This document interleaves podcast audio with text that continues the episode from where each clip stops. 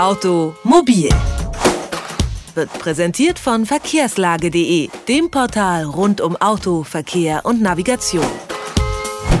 Carsharing-Angebote sind seit einigen Jahren aus deutschen Großstädten nicht mehr wegzudenken. Immer mehr Menschen entscheiden sich gegen ein eigenes Auto und nutzen neben dem Fahrrad und öffentlichen Verkehrsmittel eben auch Carsharing-Autos. Auch das sogenannte Free Floating Carsharing erfreut sich laut Verkehrsexperten immer größerer Beliebtheit. Das Auto einfach per Smartphone ausleihen, losfahren und dann irgendwo in der Stadt wieder abstellen. Um Versicherung, Steuern, Benzinkosten und den Park Parkschein kümmert sich der Anbieter. Doch kann das Modell Free Floating Carsharing kurz FFC auch die Verkehrsprobleme in den Großstädten verbessern? Eine Studie des Beratungsunternehmens Civity sagt nein. Stefan Weigele ist Leiter der Studie Urbane Mobilität im Umbruch, die den Free Floating Carsharing Markt weltweit analysiert hat. Andreas Leo ist Pressesprecher des marktführenden Free Floating Carsharing Car2Go bei Daimler. Gemeinsam sprechen wir jetzt über diese Studie und welchen Beitrag FFC-Systeme leisten können, um den Verkehr in den Großstädten zu verringern. Guten Tag, Herr Weigele. Guten Tag, Herr Leo. Schönen guten Tag.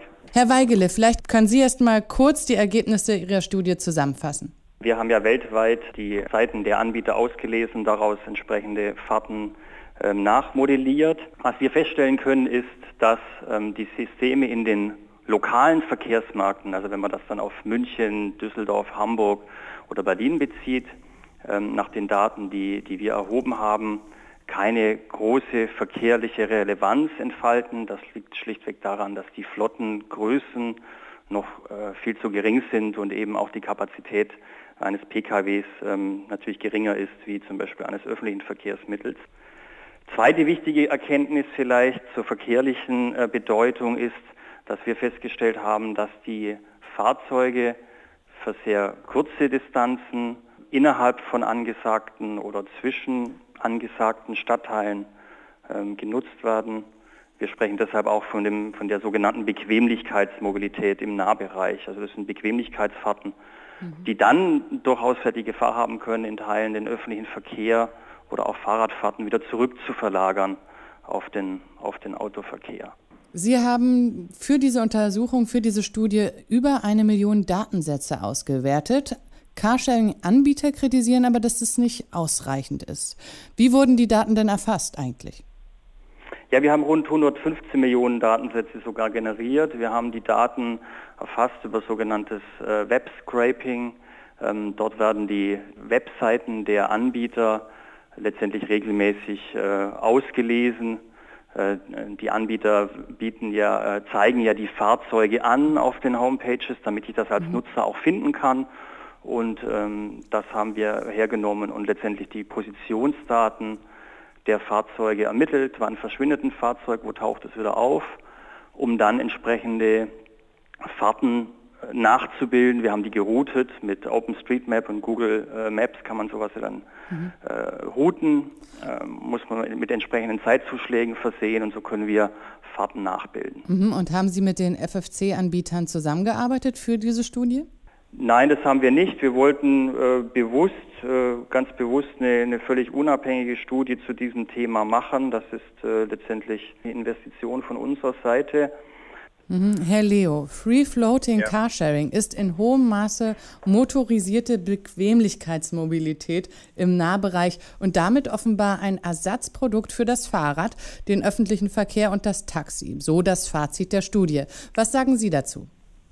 Ja, also das sehen wir äh, völlig anders. Also wir sehen uns äh, überhaupt nicht im Wettbewerb zu äh, bestehenden äh, Transportmitteln. Ähm, das ist nicht nur so, dass wir das äh, so sehen, sondern das äh, zeigt eigentlich auch ähm, unsere Befragung von unseren Kunden, die Car2Go als Ergänzung, als sinnvolle Ergänzung zu ihrer normalen Mobilitätskette nutzen und auch wahrnehmen, aber da wird nichts äh, substituiert. Äh, das Taxi beispielsweise ist ein völlig anderes Geschäftsmodell, was zu völlig anderen Nutzungszwecken genutzt wird. Der öffentliche Nahverkehr ist ebenso, das ist das Rückgrat äh, sozusagen des städtischen Verkehrs als Massentransportmittel. Da können wir auch gar nicht mit konkurrieren und wollen das natürlich nicht. Und unsere Kundenbefragungen zeigen auch deutlich, äh, dass der Griff zum Fahrrad genau da, wo es sinnvoll äh, ist und wo es auch gemacht wird, nach wie vor erfolgt. Car2Go ist ein ergänzendes Produkt. Ähm, Free Floating Carsharing ergänzt bestehende Systeme und wird immer da genutzt und immer dann genutzt, wenn äh, bestehende Systeme nicht ausreichen oder nicht äh, die erste Wahl sind. Mhm. Wie groß ist denn der Anteil prozentual beispielsweise am Stadtverkehr? Der ist natürlich, und da gebe ich ja äh, dem Herrn äh, Weigel auch völlig recht, der ist natürlich gering. Wir sind ja kein Massentransportmittel wie der öffentliche Nahverkehr. Mhm. Das ist ja der überwiegende Bereich im, im Stadtverkehr. Und die durchschnittlich gefahrene Strecke bei Car2Go, das ist die typische Stadtstrecke, die liegt zwischen 5 und 15 Kilometer. Das ist mhm. genau diese Ent Entfernung, die man nicht mehr zu Fuß oder normalerweise nicht mehr mit dem Fahrrad zurücklegt. Vielleicht nochmal zurück zu Herrn Weigele. In der Studie beschreiben Sie, dass FFC-Systeme nicht dazu beitragen, den Stadtverkehr zu verbessern. Wieso nicht?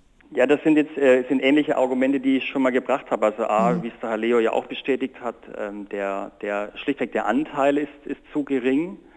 Wir, wir ermitteln einen Verkehrsanteil, einen Marktanteil von einem Promille.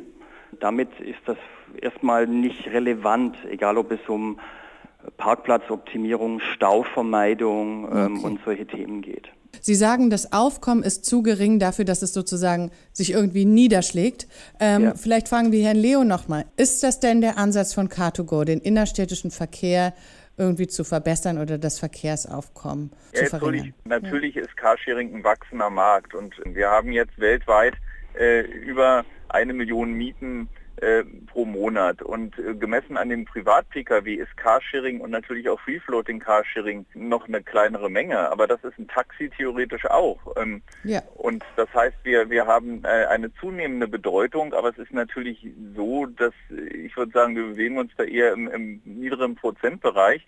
Ähm, wir, wir können natürlich den Stadtverkehr nicht ausmachen, aber es ist ein mhm. wachsender Markt und ich glaube, die Bedeutung nimmt zu. Ja, wie könnten denn FFC-Systeme dazu beitragen, den Stadtverkehr zu entlasten?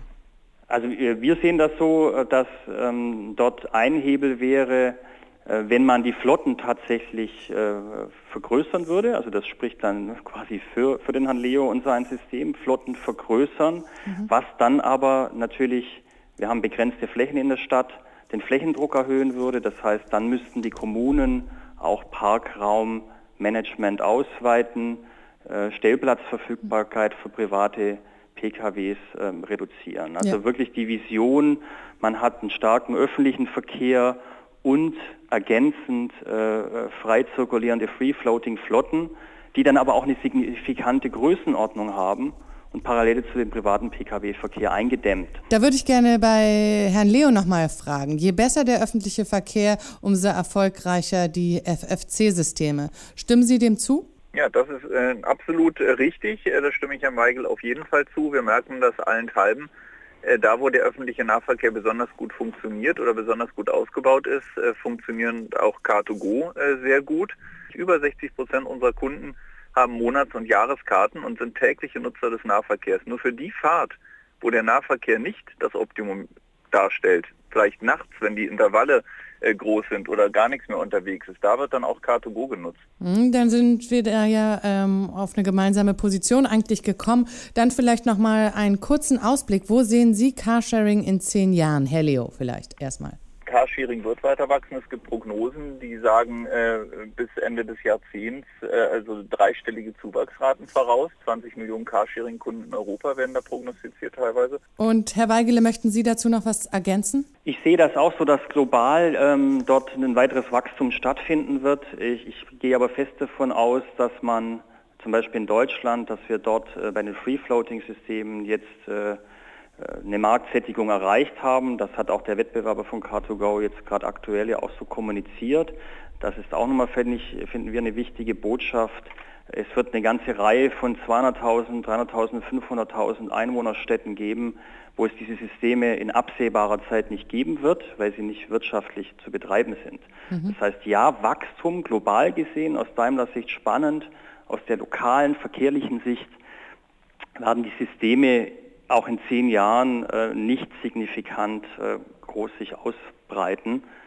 Ob Free-Floating Carsharing in Zukunft das Verkehrsproblem in Städten verbessern kann, darüber habe ich mit Andreas Leo von Car2Go gesprochen und mit dem Studienleiter Stefan Weigele, der die Effektivität solcher Autos untersucht hat. Haben Sie vielen Dank für das Gespräch. Gerne. Dankeschön. Automobil, jede Woche, präsentiert von verkehrslage.de.